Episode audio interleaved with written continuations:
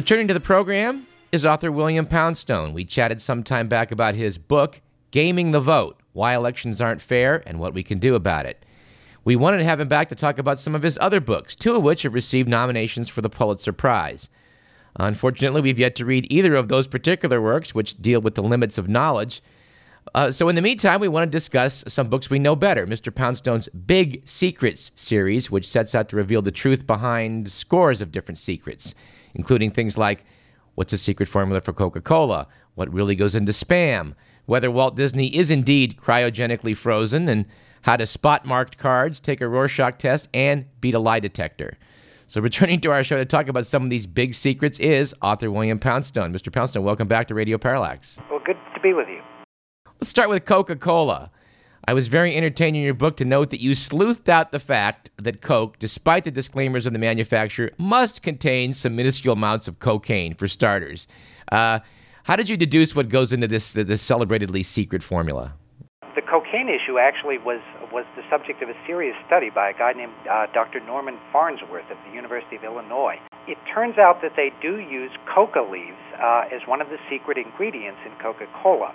This was actually revealed in a famous trial at the early part of the 20th century where Coke's competitors basically figured, you know, since cocaine is now an illegal substance, how can they be selling this uh, this soft drink that supposedly contains cocaine?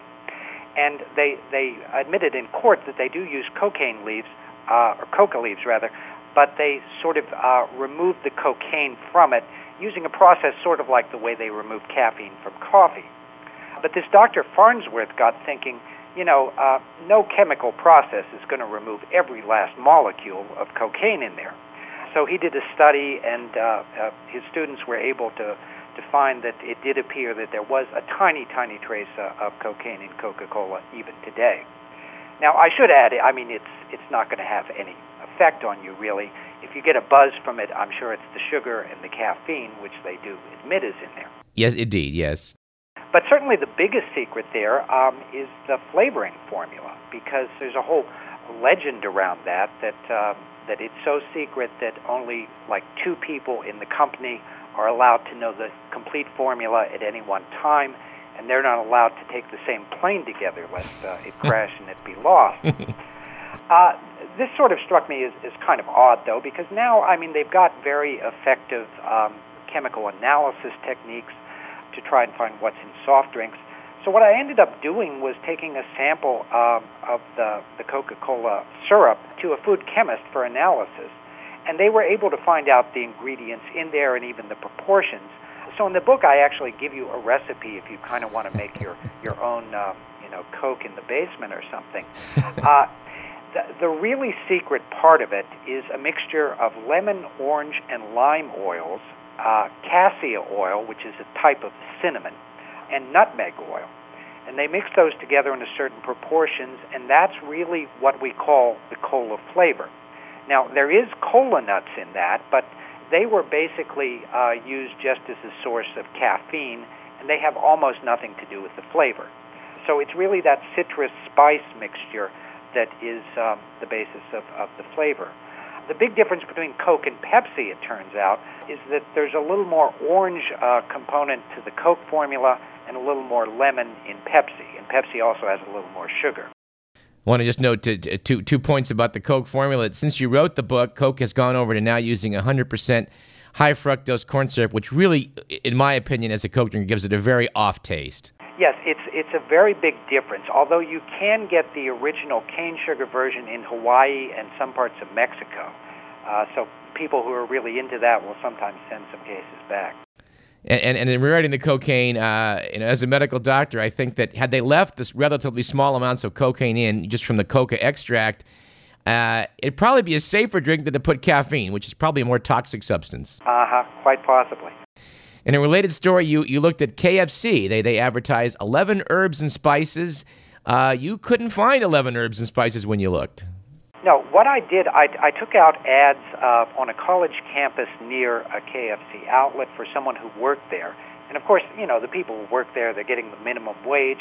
So I easily found someone who was willing to give me an actual sample of the packet of coating mix that they get from the corporate headquarters. Uh-huh. So then I sent that to a food chemist for analysis. Well, what they told me was that they found just four ingredients in that, and they were flour, salt, black pepper, and monosodium glutamate, uh, which is about what my mother used on fried chicken actually back in the 60s, you know. Uh, they, they said that if there had been even a grain or two of basil or nutmeg or something, they would have found that. So all I can figure is that they may have changed the formula since the Colonel's time, or else they use such tiny amounts of those spices that it really doesn't make much difference in the flavor. Your your books are, are, are very amusing. You had a very funny aside in Big Secrets about how Colonel Sanders himself was rather disgusted at what the company did to his gravy, which was the thing he was perhaps the most proud of. Yes, he said it tasted like wallpaper paste. I mean, it was a bizarre thing. He sold out the company, but they, they kept him on as kind of this corporate spokesperson. And all he ended up doing was going around and saying how they were ruining the recipes. Well, uh, lie detectors are, are in the news quite a bit. You took a look at, uh, at lie detectors, and of course, it's alleged some people fail them just because out of, out of pure nervousness.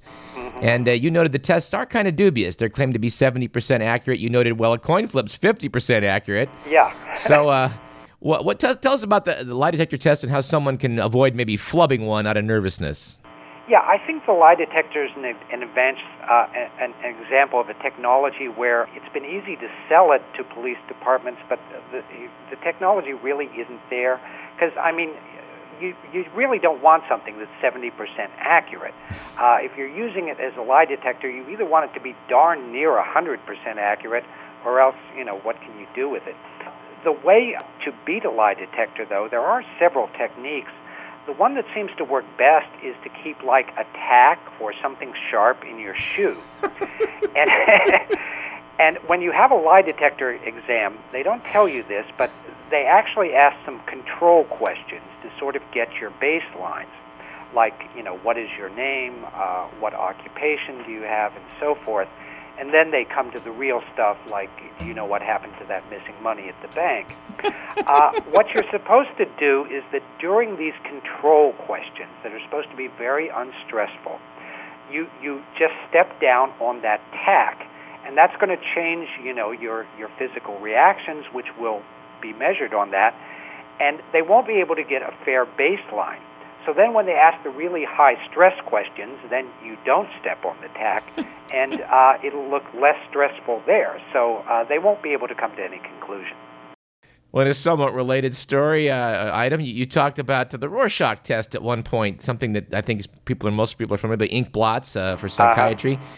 Um, if someone's given one of those, what, what general principles might they want to keep in mind? this is something that I think is, is a very uh, basic thing. You want to give like basically common and simple responses. uh, part of the way it works is they just assume that if you're totally crazy, you're going to say totally crazy things and just go off on tangents. So try to avoid that. Um, I, I do give like the outlines of the actual blots.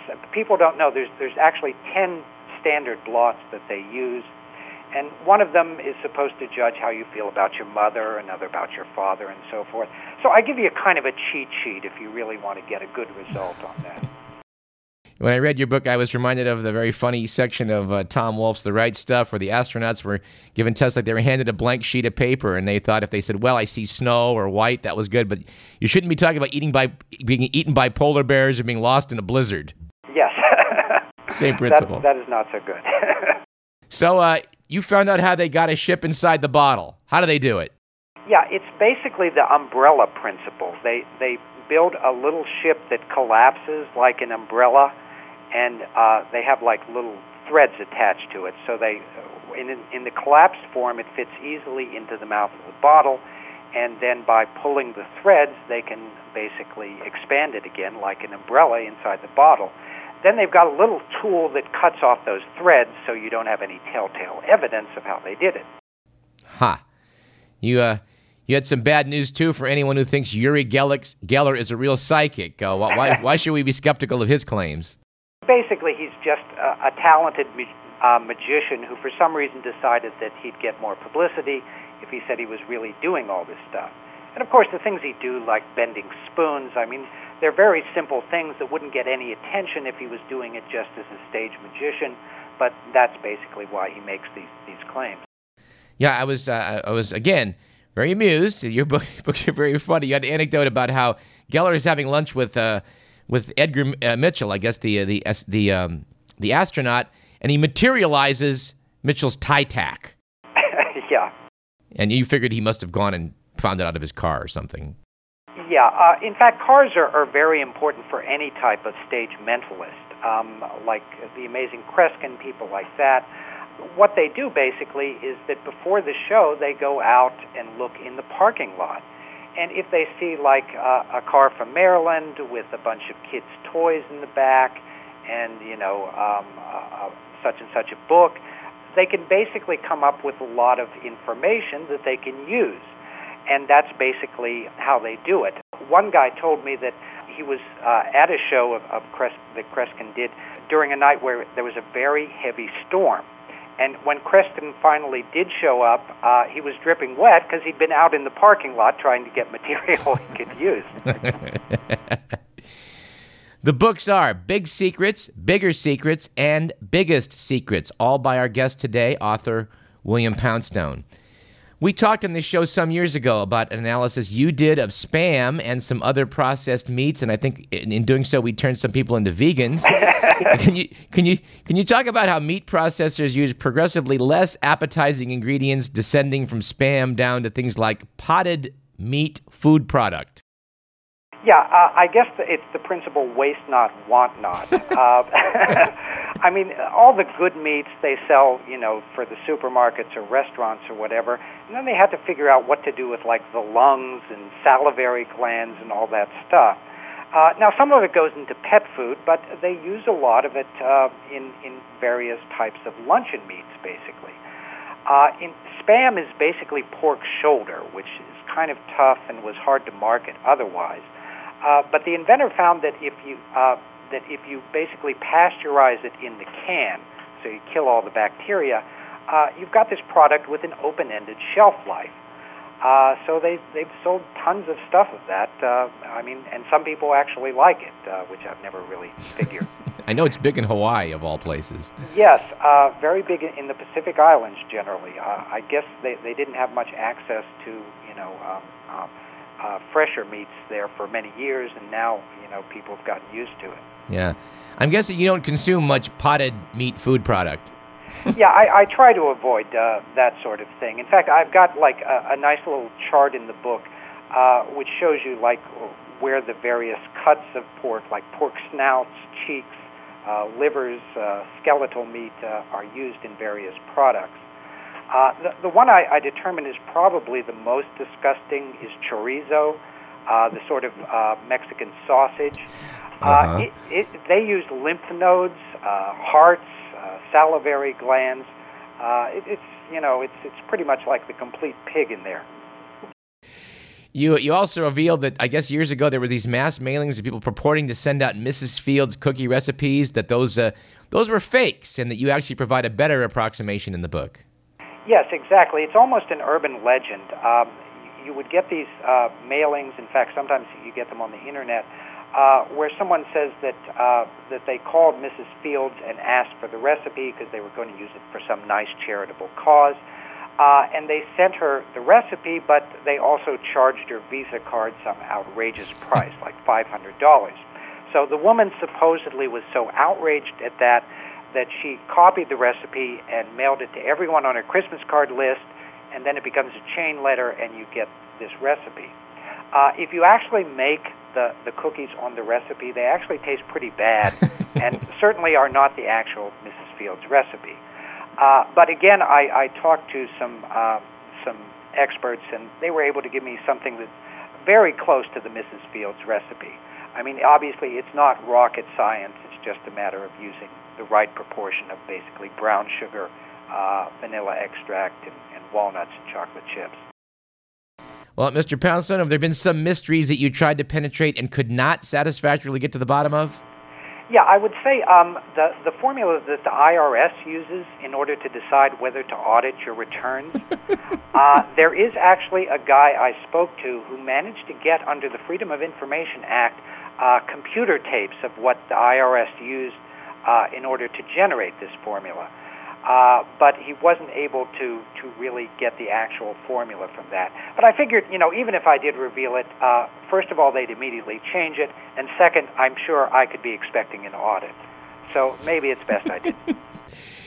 what? Uh, just final questions here. What, what was the most startling thing you uncovered in your researchers researches, and uh, what was the most fun to investigate?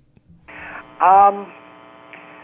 I had a lot of fun, I think, with um, a David Copperfield special way back in, I guess it was the 80s, uh, where he supposedly made the Statue of Liberty disappear. Yes. Now, I've always regarded David Copperfield as uniquely annoying, even among magicians, which is saying a lot.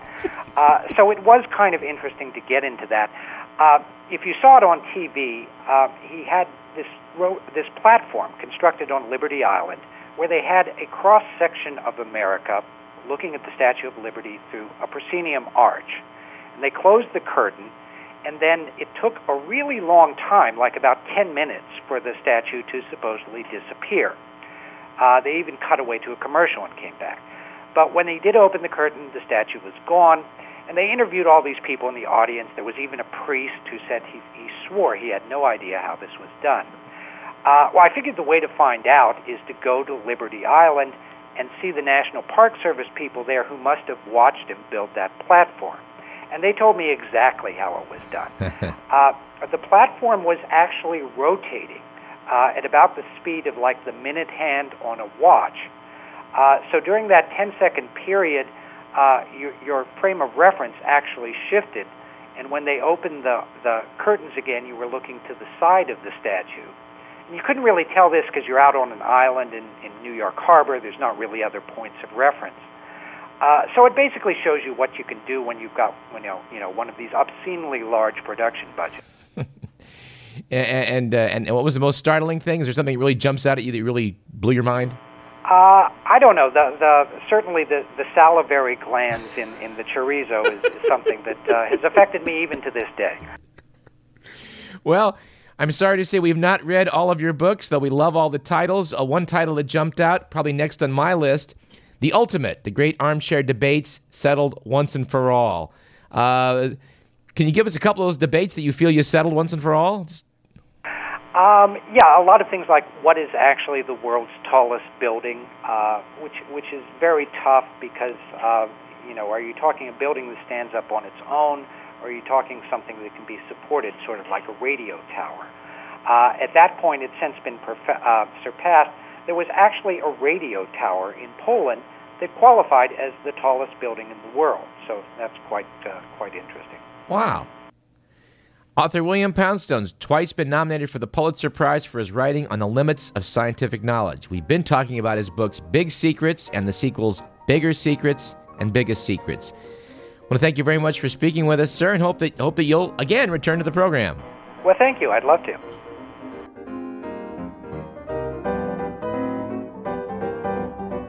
Interesting stuff. If you want to learn more, you can always check out Mr. Poundstone's books. They make some pretty fascinating reading.